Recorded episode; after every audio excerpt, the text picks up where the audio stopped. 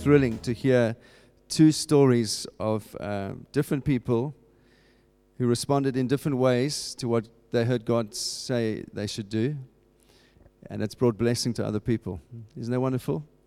That's what we're called to do. We, we, we're called to respond to the Holy Spirit in our lives, what God is calling us to do. And as we obey, He brings an inheritance for us. And so this morning, I would like to talk in 10 minutes this morning, just to finish off this little um, portion on, on Abraham's story out of Hebrews. So please uh, look at Hebrews chapter 11, verse 17. And we're going to just talk about this morning obedience that leads to God's promises being fulfilled in your life.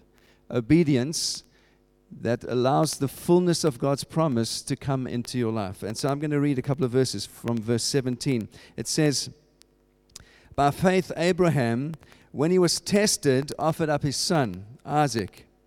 And he who had received the promise was in the act of offering up his only son, of whom it was said, Through Isaac shall your offspring be named. He considered that God was able even to raise him from the dead, from which, fig- figuratively speaking, he did receive him back.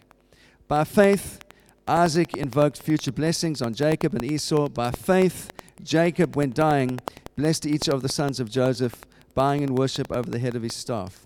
By faith, Joseph, at the end of his life, made mention of the exodus of the Israelites and gave directions concerning his bones. Uh, we've been looking for a while now at the story of the great um, heroes of faith in Hebrews chapter 11. And last week I had a look uh, specifically at Abraham and his journey of faith. And I trust that that encouraged you, together with these uh, stories that we've heard this morning of other people's journeys of faith, the things that God has called them to do. And I was trying to encourage you to persevere in the call of God in your life. All of us have a call, all of us have something specific that God has called us to do with our lives. And my whole intention with these messages is to try and encourage you to persevere, to maintain the thing that God has called you to do, to be determined to see that um, uh, fulfilled in your life, and to persevere. That is what inherits brings the inheritance of God's promise in our lives. And so today I'd just like to tie up some of these thoughts. But let me remind you, really, uh, what the writer of the Hebrews, book of Hebrews, is trying to do. He's trying to persuade us as the readers, and he's trying to convince us to keep on believing God, to keep on believing God's promises for our lives. And isn't that sometimes difficult? You hear the promise, but to keep on believing when you don't see the fruit of the promise, that's the most difficult thing. To persevere when you have not yet seen the fruit. And so many of us have promises for our lives, dreams that God has given us, callings that God has given us, and we have not yet seen the fullness of those things yet. And the real challenge, the, the life of faith, is to persevere in the moment when you have not yet seen it. That's the, that's, the, that's the Christian life. And so I'm trying to encourage you, whatever your call is, whatever God has given you to do, keep on believing, keep on trusting. That is the great message of Hebrews 11 and the whole book of Hebrews. Keep on trusting in God and His goodness and His promises to you. So He's trying to do that on one hand, on the one hand, and, and secondly, the writer of the Hebrews is, is remember this. He's writing to Christians. He's writing to people like you and me. He's not writing to backslidden Christians. Why do I say that? Because remember, already in Hebrews chapter 11, he's trying to encourage us. He said, Don't give up the habit of meeting together as some have already done. So he's saying there are some Christians that are backslidden. They don't really get together with the community of believers. They don't really encourage, get um, encouraged in God's word. He's not pointing fingers. He's just saying, don't, I'm not talking to those people. I'm talking to you those that have committed yourselves to this journey, those of you that are determined not to draw back, those of you that are determined to see God's will for your life, I'm speaking to you. Don't worry about the other guys, I'm speaking to you. And to you, I'm saying, do not give up. Persevere. Don't give in to unbelief. Don't draw back into doubt. All the things that we tended to do, all the, uh, we are tempted to do all the time. Just to doubt a little bit. Oh, God, did you really mean that when you said it? So he's saying, don't give in to that. And he's, he said we can, we, we can have this confidence uh, to persevere like this. Why? Because he says, He's given us this wonderful opportunity to experience the presence of God because of the cleansed conscience that we have, because of the full thing, the fullness of what Christ has done for us in, in being the perfect sacrifice. So he says, guys, you can have this confidence. You can boldly enter into the throne room of God. You can enjoy God's presence. You can persevere with a clear conscience because of what Jesus has done for you. So don't give up. Don't draw back. Believe. Keep on believing. Keep on encouraging. Keep on meeting together. Keep on lifting up each other's arms because this is the promise of God for all of you. So he's trying to, un, he's trying to over and over, he's trying to encourage us with this message. And so he chooses all these Old Testament heroes to help paint the picture and get us to understand. And here he. Um, he finishes off this little section on Abraham with perhaps the greatest achievement of Abraham's life. And it's the story that we found in Genesis 22. And there are four little simple things that I would like to leave with you this morning. The first is this that the greatest achievement of Abraham's life begins with the greatest test of his life. Do you see that? The greatest achievement of faith in Abraham's life begins with the greatest test that he's had to endure. I put it to you this morning for those of us that love Jesus, those of us that uh, are determined to see God's call in our lives, those of us that have received great promises from God about our future, that is an invitation for a great test in your life a great test of faith. That's how it is. I wish I could say to you that if you have great promises for your life, that it's going to be easy and you're just going to sail through life without any tests. I'm afraid, my friends, that is not the story of the scripture. Anyone who has a great promise in the scripture goes through a great test to see that promise fulfilled. And what they are tested in is moment by moment do I believe that God is good? Do I believe that God is kind? Do I believe that God has this for me, although I, I, do not yet see it? Do I believe? Do I continue to trust God by faith? And that is exactly what the scripture says. Abraham believed God, and it was credited to him as righteousness. It is a walk, a journey of faith. I want to encourage you all of us have promises of God in our lives. All of us have things that we are waiting to inherit. This is the great thing that we're going to have to all pass. There will be a test in order to see that thing come to be. Secondly, do you see this test involved the promise that God had given to Abraham? It involved the subject of the promise. The, that first verse continues, and he who had received the promise was in the act of offering up his only son. God seemed to be saying to, uh, to Abraham, uh, For you to see this promise fulfilled, I want you to sacrifice the very thing that is the promise to you. How does that work? All that God's promises were concentrated on was Isaac, and it seemed that God was saying, I want you to offer up Isaac. Through Isaac shall your offspring be named. The, what, what would happen if Isaac died? What would happen to all the promises of God that God had made to Abraham? How would they come to be if he, he, he sacrificed his son? And I put it to you, it's exactly the same for you and I as believers. It's, it's as true for us as believers as it is, was for Abraham. Sometimes there comes a challenge into your life, something that seems to be so great that it seems to threaten the very thing that you are living for, the very thing that you believe God has called you to. It seems to threaten the very, very thing that God has called you to be and to do. I'll put it as strongly as this it sometimes even challenges the very thing you feel that is God's will for your life. God, if that is your will for my life, how can this be? This thing seems to be dying. And I put it to you if you're walking a life of faith, that you're going to face that challenge sooner or later. The big promise that God has given you, the big thing that you're trusting Him for, that thing will be challenged and it's going to not seem to be working out as you think it should work out. And you're going to be saying, God, help me. How can this be? All right? Thirdly, this challenge of Abraham's faith led him to greater faith than ever. Isn't that encouraging? The very thing that was being challenged led him actually, in the long run, to be a man of the greatest faith ever. And this, for me, is the most amazing part of the story. It's uh, the verse that says, He considered that God was able to give him back and even raise him from the dead, which, figuratively speaking, he did receive Isaac back. Do you notice the texture? I just want to point this out. He didn't, it doesn't say that, that uh, Abraham was thinking about offering up his son contemplating it, meditating on it. It doesn't say that. It says, it says um, he was in the very act of offering up his son. The knife was raised. He had thought about it. He was, he was about to bring it down. He was in the act of sacrificing his son. In his heart, it was as good as done. He had thought about it. It was premeditated, and he was in the act of doing it when God spoke and said, No, stop. Why do I say that?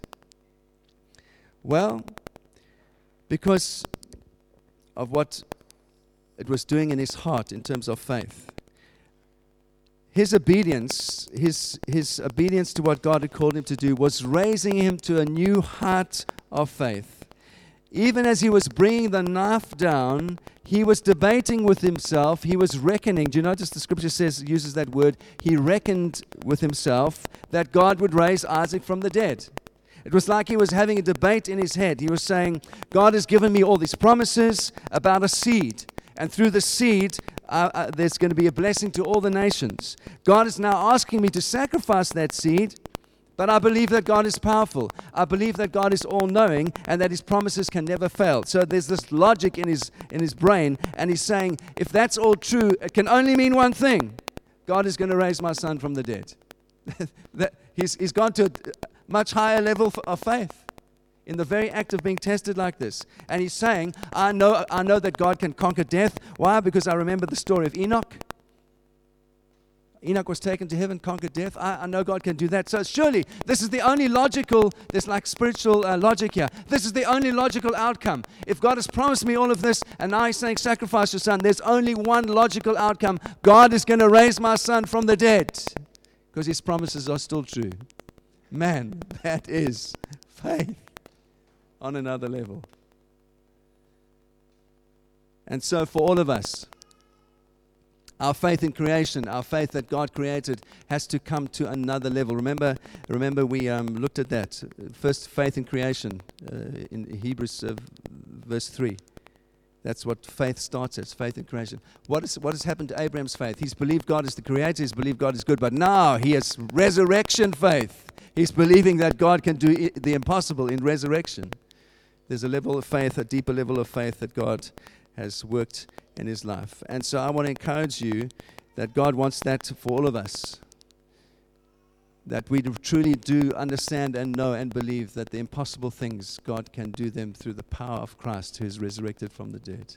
There's a deeper level of faith that God is calling us to. And I want to encourage you, whatever the promises of God over your life that seem to be impossible right now, God is requiring of all of us. Do we trust Him like that in the very act of allowing the thing to die that He can raise it to a new level? Will we trust Him with that kind of faith? Lastly, I think the greatest part of the story is taken for granted. Why I say that? Because the writer of the Hebrews already know that, or, uh, uh, uh, already knows that we know what happened. Earlier in Hebrews, um, in verse 13, he's already made mention of this thing of Abraham uh, getting a promise made, an oath made from God that he received when he sacrificed to Isaac. And you know this amazing promise that God says, Now I swear by myself that I will bless you. You see, that's what persistent, obedient faith brings into our lives. It brings the promise of God that says, Now I will surely bless you. I can see that you love me. Yes? Surely all of us are living for that. Surely all of us want to hear that promise over our lives. Now I will surely bless you. I see how much you love me. You have obeyed. You've persisted. You've not given in. You've trusted, even in the face of the thing di- seeming, seeming to die. You've believed me, and I love that. And now I will surely bless you. You see, I, see I, I conclude with this. It's the same for all of us. As we persist in faith, all of us will be led to the point of inheriting God's promises for us. And that's what the writer has been saying to us all along. And again and again, he's trying to illustrate this point over and over through the story of Abraham. Why? Because he's longing for us, every believer, every disciple of Jesus, to travel the same pathway that Abraham traveled and to not give in, but to continue believing, to continue trusting, to continue so we can see the inheritance of God's promises in our lives. And really, you know, we have so much more than Abraham did. We have the blood of Jesus. Abraham didn't have the blood of Jesus. We have the powerful blood of Jesus to enable us to believe and to draw strength from the throne of grace. We have, we have the blood of Christ to enable us in a way that Abraham was not enabled. We have the ever, uh, this amazes me every time I think about it. Jesus is right now at the right hand of the Father interceding for you and I. Doesn't that blow your mind? that the Son of God, the King of Kings, the Lord of Lords, is interceding for us, is praying for us that we will not fail, that we will not give in, that we will persevere in the thing that God has called us to do. And we have so much more than Abraham did.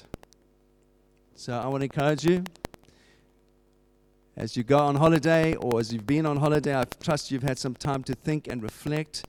What is the thing that God is calling you to?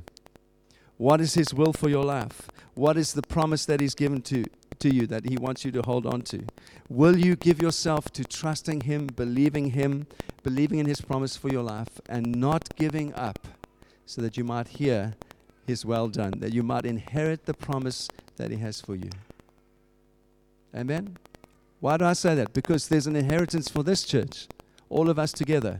And something of that inheritance is worked out as you find the call of God for your life, and I find the call of God for my life, and Clive does, and Darwood does, and and oh no, you see, I've started, and then I forget people's names. Colin, and and Mario.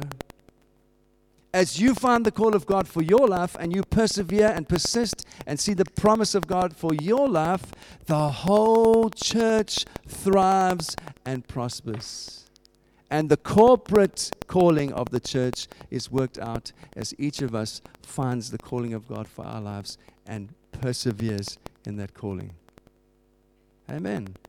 Surely that's encouraging because it's not just about a preacher and a church, it's about the whole church finding the call of God, each individual, and we slot together like a jigsaw puzzle, and then the church prospers and thrives, and the kingdom comes, and the community is transformed and blessed whether it's Andy doing what God's called him to do in Romania, or you uh, doing what God's called you to do in your workplace, or, or helping to save someone's life like David did, or whatever it is, preaching like I preach week after week.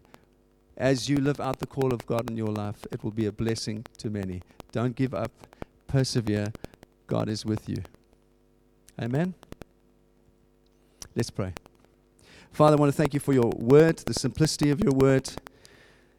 Above all, this morning, I pray that uh, as we take time out to think and reflect on our lives, what you've called us to do, what you've given our hands to do, I pray, Lord, that we would not shrink back from that. I pray that we would take courage. Thank you for those amazing testimonies this morning of what you're doing in Andy's life, what you've done in David's life, to be a blessing to other people. And Lord, we too want our lives to count we want our lives to live for your glory, for your kingdom. And so I pray, Lord, that you would continue to speak to us about the things that you've called us to do, that we would persevere in those things, that we would see our thing as equally important as anybody else's, because without us doing what you've called us to do, the fullness of what you want to do in your church cannot be seen.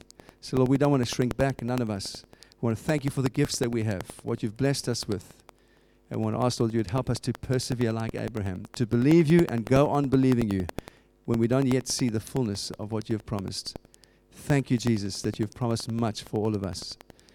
And we pray, Lord, that we would see the fullness of your blessing in this community and through this church into the, the, the surrounding area of St. Albans and Hertfordshire and wherever you take us, Romania, Cambodia, to the ends of the earth. In Jesus' name we pray. Everyone says, Amen.